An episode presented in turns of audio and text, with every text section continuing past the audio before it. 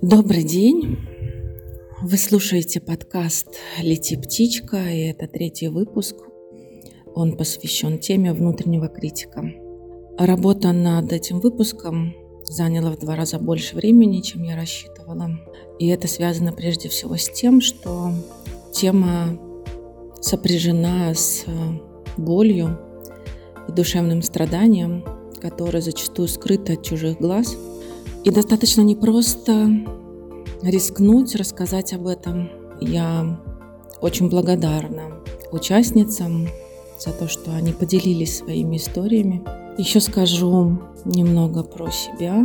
Эта тема, тема внутреннего критика мне достаточно близка в вопросах э, переживания своей женственности и сексуальности, женской привлекательности потому что достаточно долгое время я ощущала себя скорее какой-то неправильной женщиной.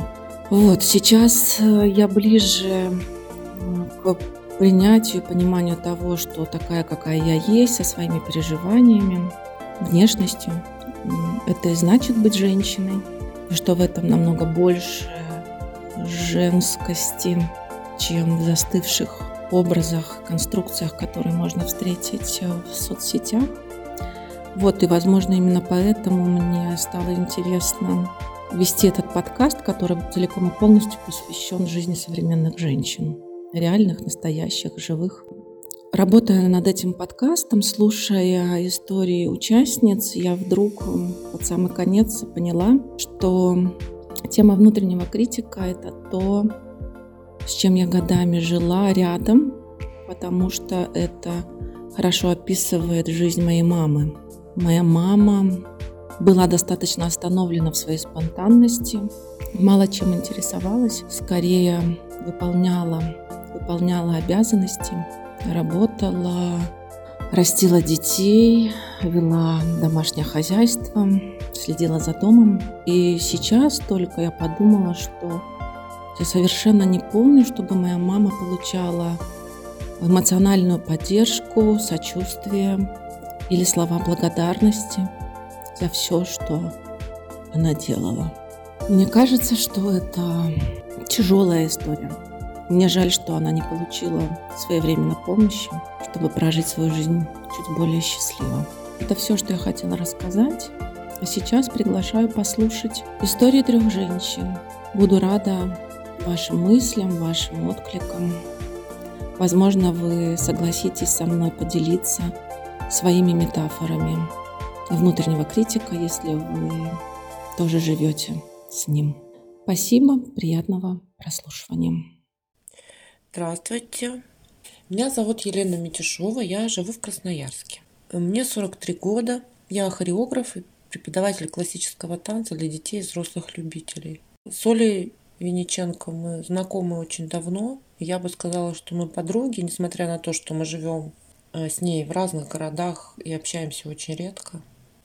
И вот, и, конечно, когда Оля позвала меня в этот подкаст, я очень обрадовалась. И мы тем более, плюс к этому мы договорились, что мы будем обсуждать в диалоге эту тему внутреннего критика. Было понятно, что в этом будет много удовольствия, кайфа, который я да, ценю в наших отношениях с Олей. Но в итоге, когда мы записали наш диалог, по техническим причинам оказалось, что это довольно сложно его поместить в этот подкаст. И тогда Оля предложила мне просто записать его самой. Я это сделала. Оказалось, что это тоже не подходит, поскольку, ну, в общем, я спряталась за лекционный формат, а меня в этом тексте нет, хотя я в полном восторге от тех смыслов, которые в этом тексте есть. Я считаю нужным поделиться с вами ими в любом случае. Вот. А дальше я вам расскажу, что произошло потом, после того, как я вот это записала, и выяснилось, что мой текст, его воплощение, точнее, то, как я его проговорила, не слишком подходит для формата подкаста. Откуда у меня берется эта страсть критиковать себя? Конечно, она идет из детства, и это связано с моим отцом, ну, я думаю, что и с матерью тоже, но а, просто с отцом мы были очень близки, он сейчас жив, мы сейчас продолжаем общаться.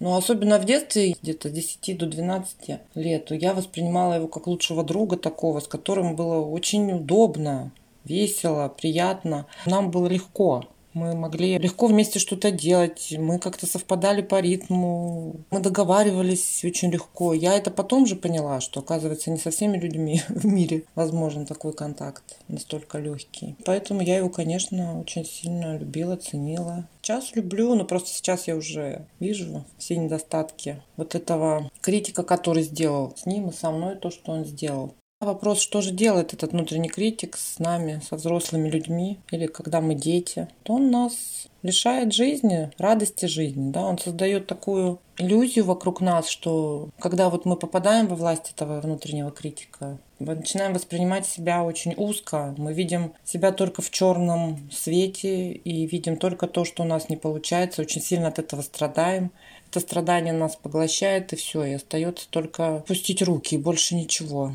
Как будто никакой помощи, никакого просвета, никакой надежды в этом нет. Очень хорошо, что мы говорили с Олей об этом вдвоем, что я, когда говорила про это свое состояние внутреннего критика, я могла слышать отклик другого человека, такого поддерживающего, который меня слушает. В этом состоянии еще там находишься в ситуации без выбора, как будто я себя покритиковала за то, что у меня не получается, то, что мне хочется очень много лет уже сделать. Развивать свой блог, как-то находить себе учеников, близких мне по духу. У меня это ничего не получается, я пишу тексты, и все это, ну, вот так просто проходят люди мимо в основном. Каждый раз это из раза в раз, когда это со мной происходит, когда я что-то пишу, а я пишу о том, что я люблю, то, что для меня является ценным, близким. И когда я вижу, что мои ценности игнорируются, я никак не могу найти себе союзников, это для меня, конечно, очень болезненно.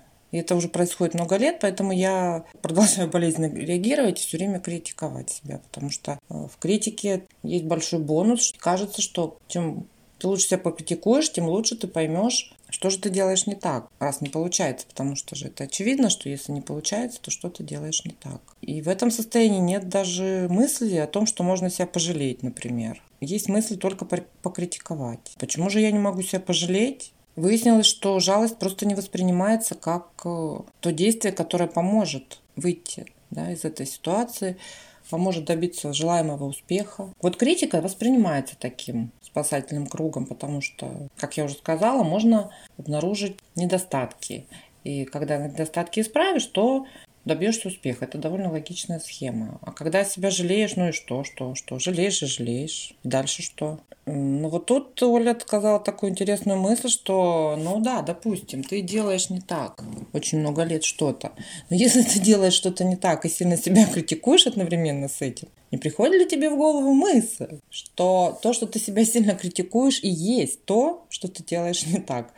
Вот здесь я, конечно, так э, очень сильно удивилась этому, действительно. Это же логично, такой поворот. Но вот он не видим, да, вот в этом состоянии. Он невозможно его увидеть. Его можно увидеть только когда другой человек показывает. Смотри, есть выход в другую сторону. И тогда действительно может возникнуть ценность похвалы, потому что можно хвалить. Для того, чтобы просто хотя бы какую-то живость внутри почувствовать. Не проваливаться бесконечно в это болото, которая нас внутренний критик все время погружает и создает невыносимые условия для жизни. Похвалить, поддержать. Когда я говорю про то, что если себя похвалить, то у меня первое возникает, что я, конечно, критикую себя избыточно, потому что у меня есть иллюзия, что задача, которую я пытаюсь решить, довольно легкая. И ну что, ты не можешь с ней справиться. Похоже, что это не так, что задача очень сложная, в принципе, и учитывая те ресурсы, которые у меня есть для решения этой задачи, она для меня действительно почти неподъемная. Поддержка тогда здесь играет ключевую роль, а не критика. Критика здесь, естественно, только портит все. Она не помогает найти недостатки. Она просто убивает те остатки внутренних сил, которые помогли бы мне как-то эти ресурсы увеличить. Но тут есть еще важный момент, что когда начинаешь себя хвалить, появляются силы для новых каких-то действий, а дальше что делать? Действовать по-новому, но там страшно, потому что новое действие, какой-то незнакомый спонтанный фидбэк от мира принесет. И опять с ним непонятно, что делать. А когда живешь в мире знакомом, объединенном и страшном, Но там ты все знаешь, как работать с этой критикой, вот как они летят на тебя, эти критикующие какие-то слова. И даже все это состояние тяжелое, оно тоже знакомое. С ним тоже понятно, как жить, как справляться. В нем трудно, тяжело, почти невыносимо, но знакомо. И вот это знакомо настолько важным является для психики, вот отцепиться от этого, даже в сторону полезного и питательного для себя, ну, очень сложно. Ну и что ж тогда делать? Ну вот опять же, наше взаимодействие с Олей в диалоге дает ответ, что надо искать другого человека, который сможет помочь. То есть ситуация, когда ты проваливаешься в этого критика, надо звать на помощь искать этого человека. Это не может быть всегда человек какой-то, который, ну, любой рядом оказавшийся. К сожалению, это, конечно, не так. Хотелось бы, чтобы это был человек, который действительно умеет хвалить себя.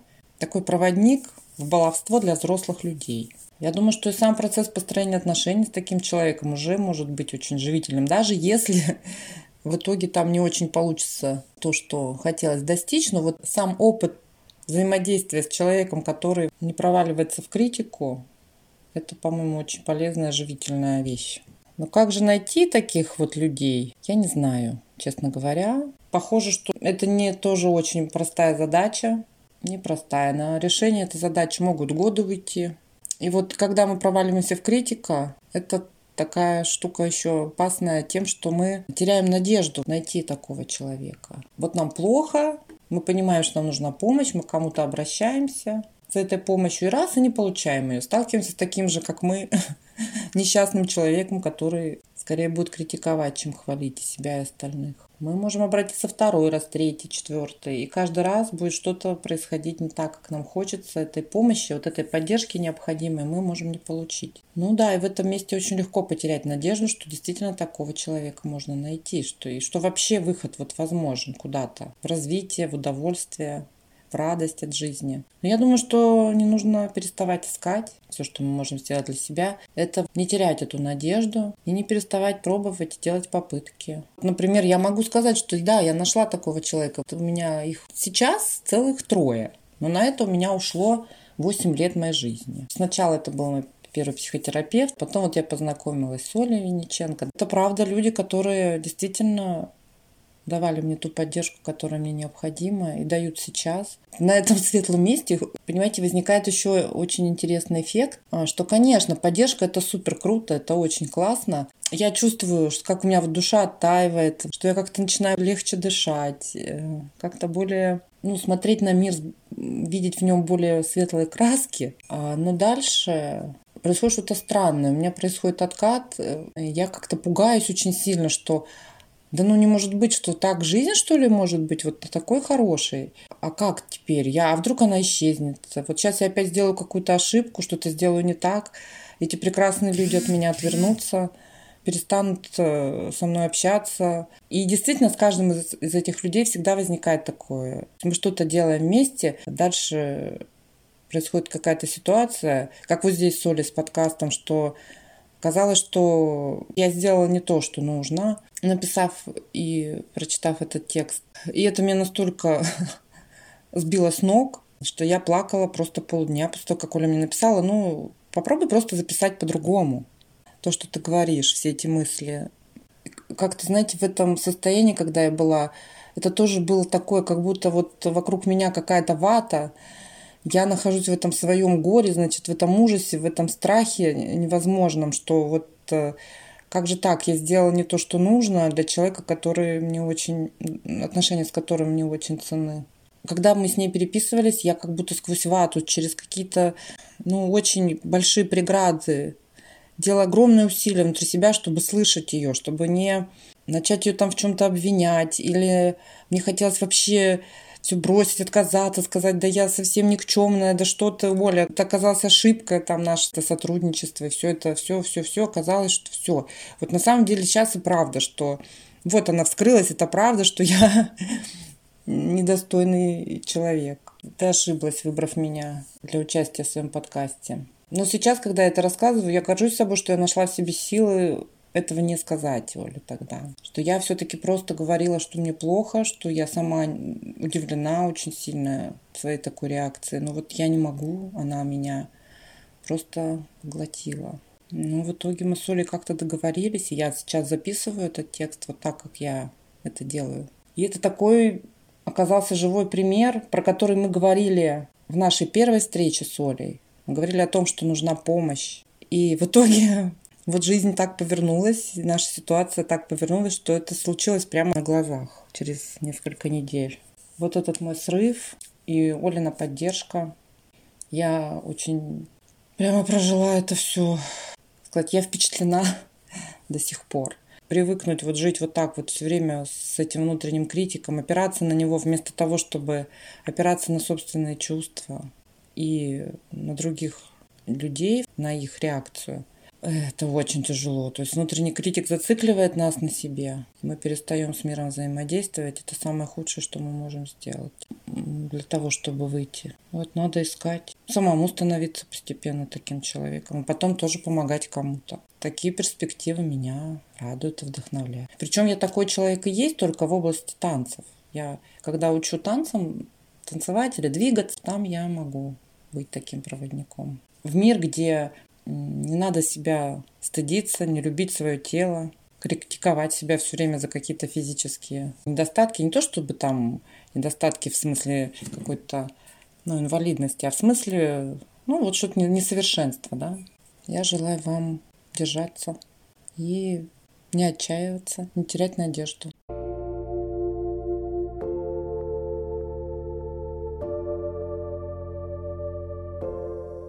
Меня зовут Света, мне 32 года, я дизайнер.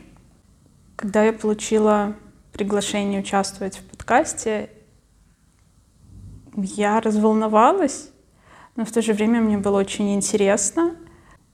И я с таким, наверное, даже внутренним страхом, что же я вообще скажу, решила согласиться. И когда я узнала тему, мне показалась тема очень ну, для меня очень близкой и очень знакомой. я почувствовала, что про тему внутреннего критика мне бы хотелось поговорить. Это довольно чувствительная для меня тема, но мне кажется, что я могу поделиться своим опытом, потому что я переживала и довольно э, сильные моменты, можно даже сказать, самоуничижения. И в то же время у меня были и остаются периоды, когда я понимаю, что внутренний критик отступает. На какой я сейчас волне? В самом начале критик захватил меня очень сильно.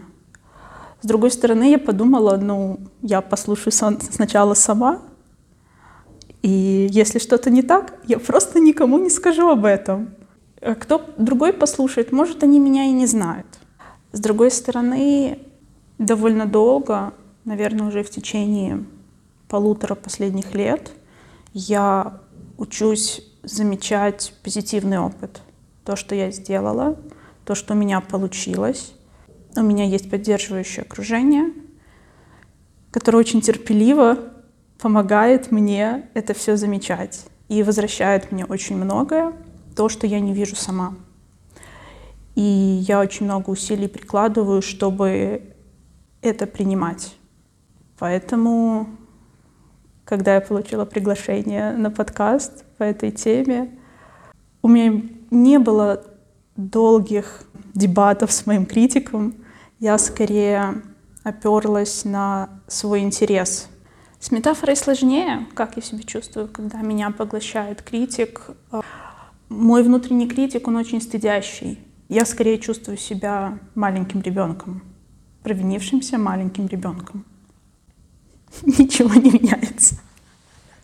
Мне даже сложно просто говорить в этот момент. Когда говорю про себя как про маленького ребенка, которого стыдят, подступают слезы, за которые я тоже чувствую стыд, как же это будет звучать? Я сейчас потерялась, не знаю, что сказать. Когда я чувствую себя маленькой и мне стыдно, я пробую проверить реальность. И есть ли что, за что мне может быть стыдно. Нарушила ли я какие-то нормы важное. Могу ли я быть перед кем-то виноватой? Нанесла ли я кому-то ущерб? Чаще, ну, я бы даже сказала, скорее всего, почти всегда, я понимаю, что я просто стыжу себя за то, какая я есть. И чаще я не вижу подтверждений со стороны, например, других людей, что они меня стыдят. И таким образом я выхожу из этой позиции скорее через рациональное осмысление того, что вокруг меня происходит.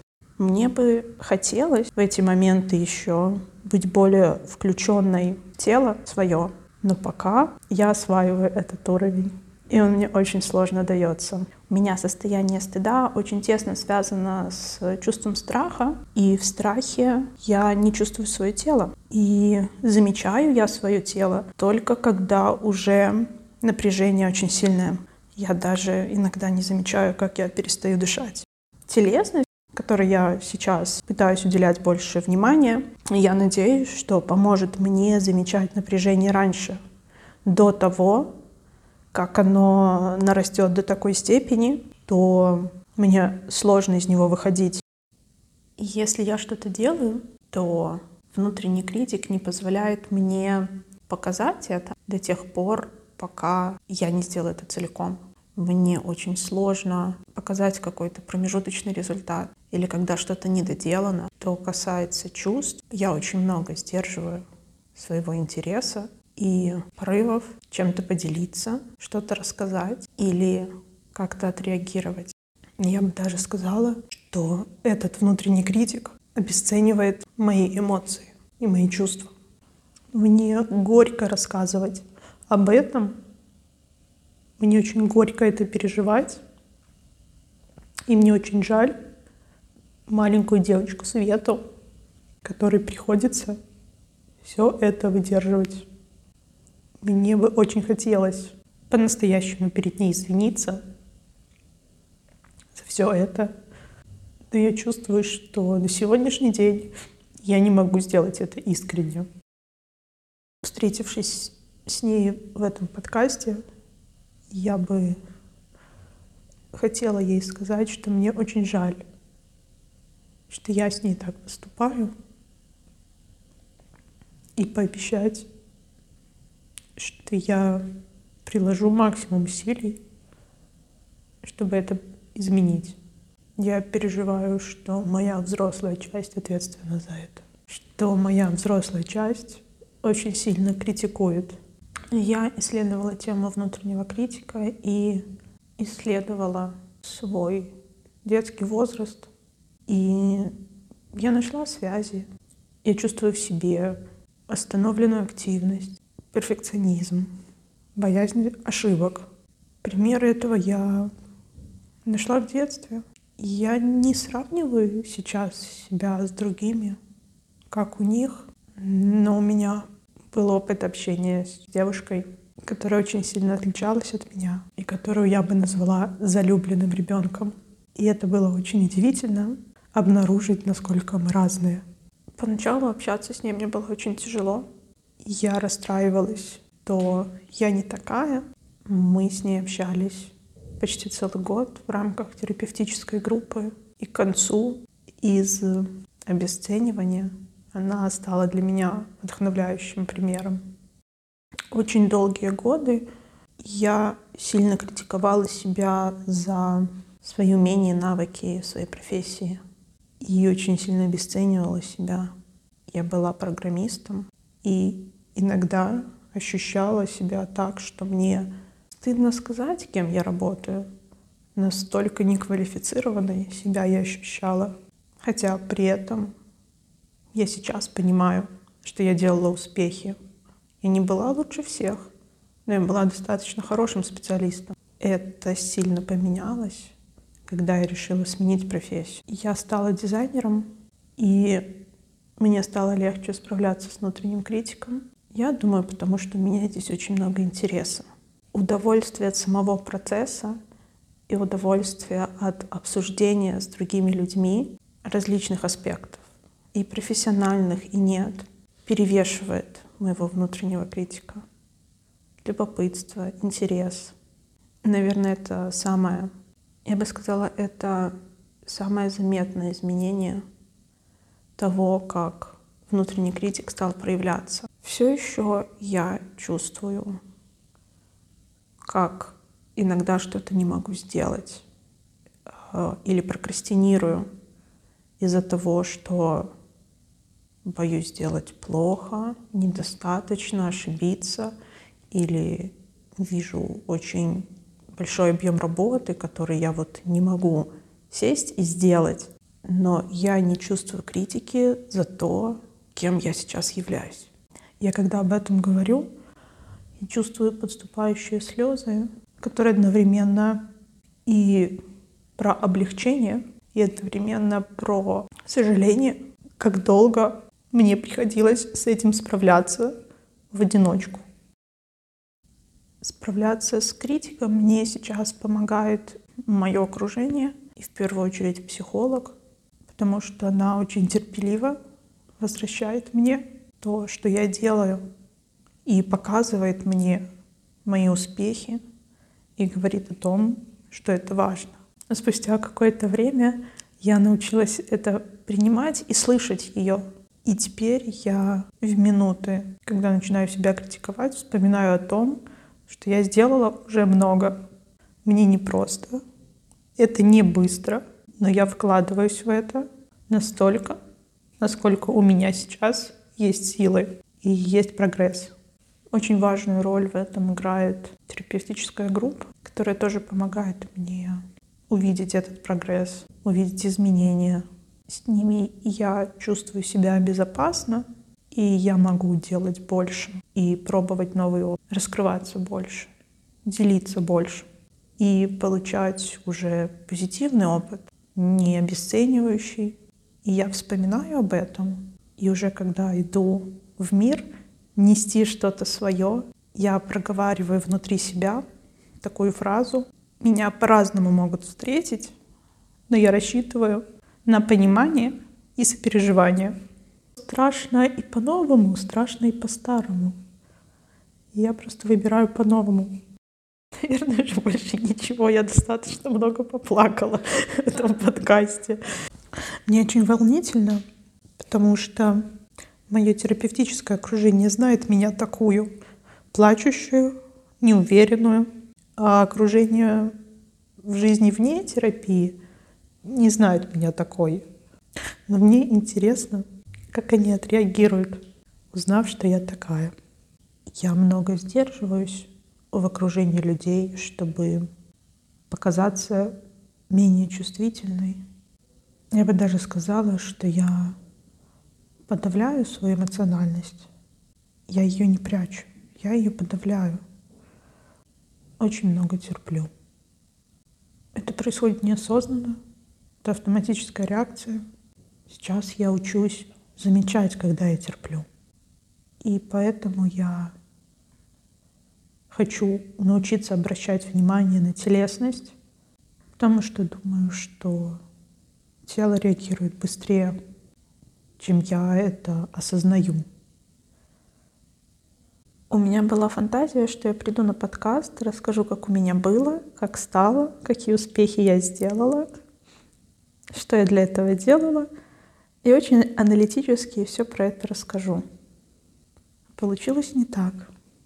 Спасибо, что послушали и побыли со мной. Это время.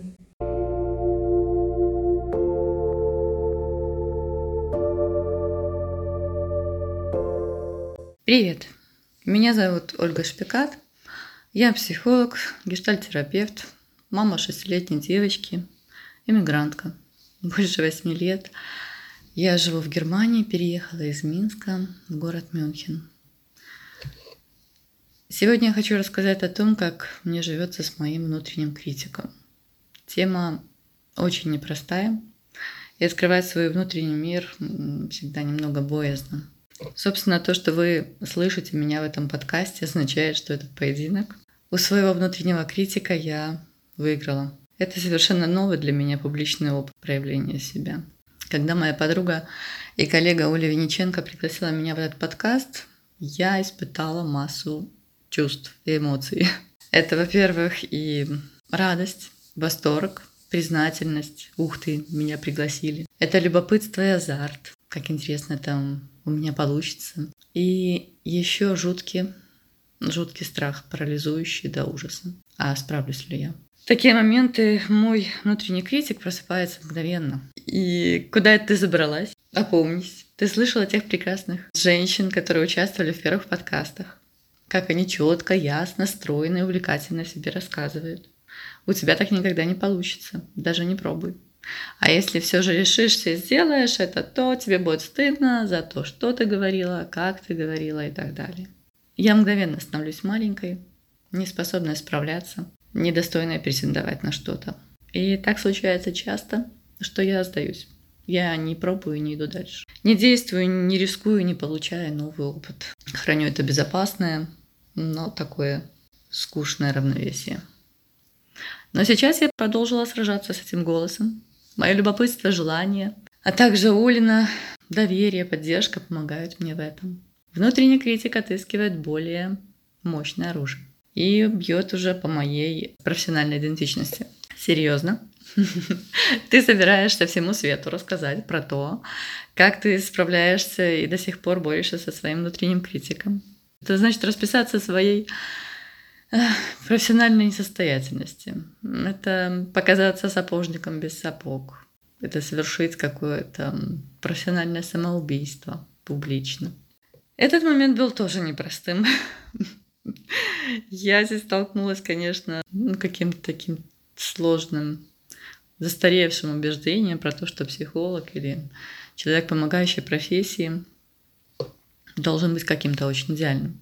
Но поскольку в реальности это не так, это иллюзия, и все-таки я хочу оставаться живым человеком, тем более в своей профессии, это дало мне возможность почувствовать свою устойчивость и все-таки рискнуть. Так что я приняла вызов и записываю этот подкаст. Метафорично, когда я сталкиваюсь с мощным внутренним критиком, я переживаю себя маленькой серенькой мышкой под веником, куда ее отправил внутренний критик, очень оберегающий и не дающий шанса попробовать. Чтобы, не дай бог, пришло, не пришлось переживать стыд, вину, ужас от своей несостоятельности. Это его такая функция, миссия. Он делает меня сразу такой несостоятельный, ничего не могущий, и загоняет под веник.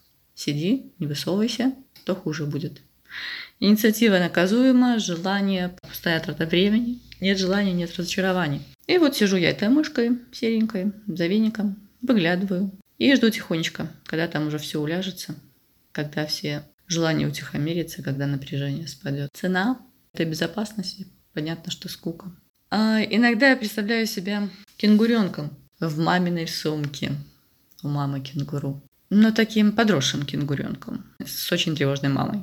Э, я из этой сумки могу выглядывать, видеть огромный, прекрасный, интересный мир, который хочется пощупать, понюхать, попробовать на вкус.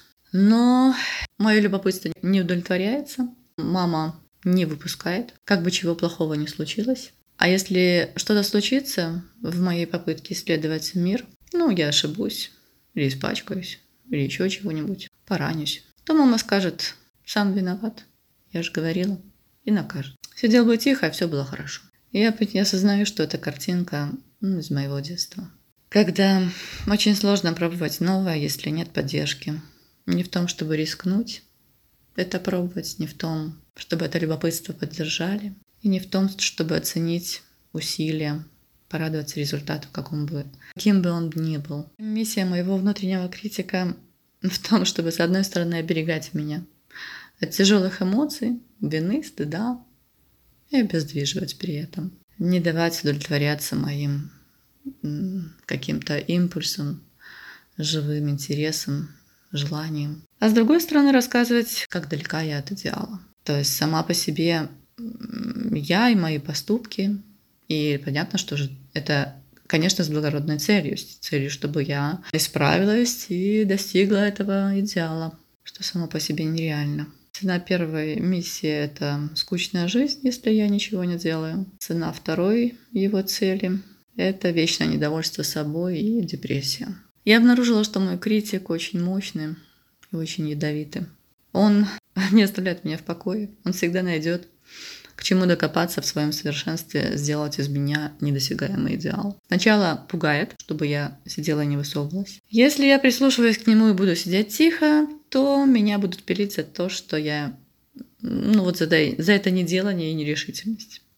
Если я пойду за своим интересом и сделаю что-то, и даже почувствую ну, какое-то время удовлетворение, радость, то он тотчас же придет рассказать, что можно было бы и лучше, или вообще все обесценит. Типа тоже нашла мне чему э, радоваться. Вон у других-то посмотри, какие результаты. О чем тут вообще говорить? Жизнь в новой стране – это, конечно, еще то испытание для человека с мощным внутренним критиком. Здесь же новый опыт на каждом шагу. Сколько лет я здесь не живу, у меня еще масса вещей, которые у меня вызывают приступ такого сильного волнения. И чтобы что-то сделать, мне нужно очень долго настраиваться, выдерживать эту борьбу с моим критиком, не падать в полное обесценивание себя после каких-то неудачных попыток поговорить с людьми, донести до них, что я хотела сказать или что уточнить. И это проявляется буквально на каждом шагу. С воспитателями в детском садике, с врачами. Я учила язык, но он до сих пор у меня не свободный. И это только одна грань. Вторая, я еще думаю, то, что я здесь не делаю в своей жизни, это ну, из того, что я бы хотела, и никак не получается, никак, не, нет, никак не решаюсь на это. Это развивать свой какой-то блог. Ну, даже писать статьи, заметки, Инстаграм, Фейсбук.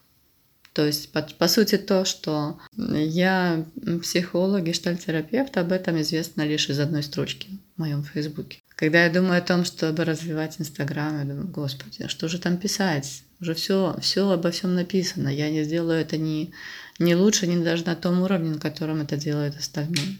И эти мысли просто останавливают меня. Здесь у меня нет того чувства, что я справлюсь, и я останавливаюсь. В общем, вот такую картину внутреннего мира я тут показала вам. Заодно и сама посмотрела. Конечно, так жить очень сложно, невыносимо, когда мое любим, любое день или не день, это все равно повод для критики. Чтобы нормализовать жизнь в таком случае без, без помощников не справиться. Поэтому я сейчас усиленно ращу своего внутреннего защитника – того, кто умеет ситуации самоедства остановить внутреннего критика, сказать «достаточно», «стоп». Того, кто может в случае ошибки сказать «ничего страшного». Ты сделал лучшее из возможного. Так бывает, что мы ошибаемся, это нормально. Это значит, что ты пробуешь. Того, кто умеет сострадать и говорит «тебе больно сейчас, милая Олечка». Мне очень жаль. Давай я тебя обниму. Того, кто говорит «я знаю, тебе страшно это пробовать, я вижу твой страх» но я чувствую твой интерес. Давай попробуем. Давай в это поиграем. Я буду рядом с тобой. Иногда в сложных ситуациях, в поисках слов поддержки для себя, я представляю, что бы я сказала своему близкому человеку или подруге. Окажись он или она в такой сложности. И слова поддержки, теплые слова, очень быстро находятся. К другим я, правда, милосерднее и внимательнее, чем к себе. Мне повезло, мой защитник говорит голосами моих реальных людей, людей из моей реальной жизни, моего мужа, моих друзей, моего терапевта, моих коллег, а иногда даже голосом моей дочки. И тогда я могу бояться ошибиться и все-таки делать. Оля Винниченко, спасибо тебе за приглашение в этот опыт, за доверие, за те слова, которые ты нашла, чтобы чаша любопытства и жизни все-таки перевесила чашу страха и стыда. И я тут появилась.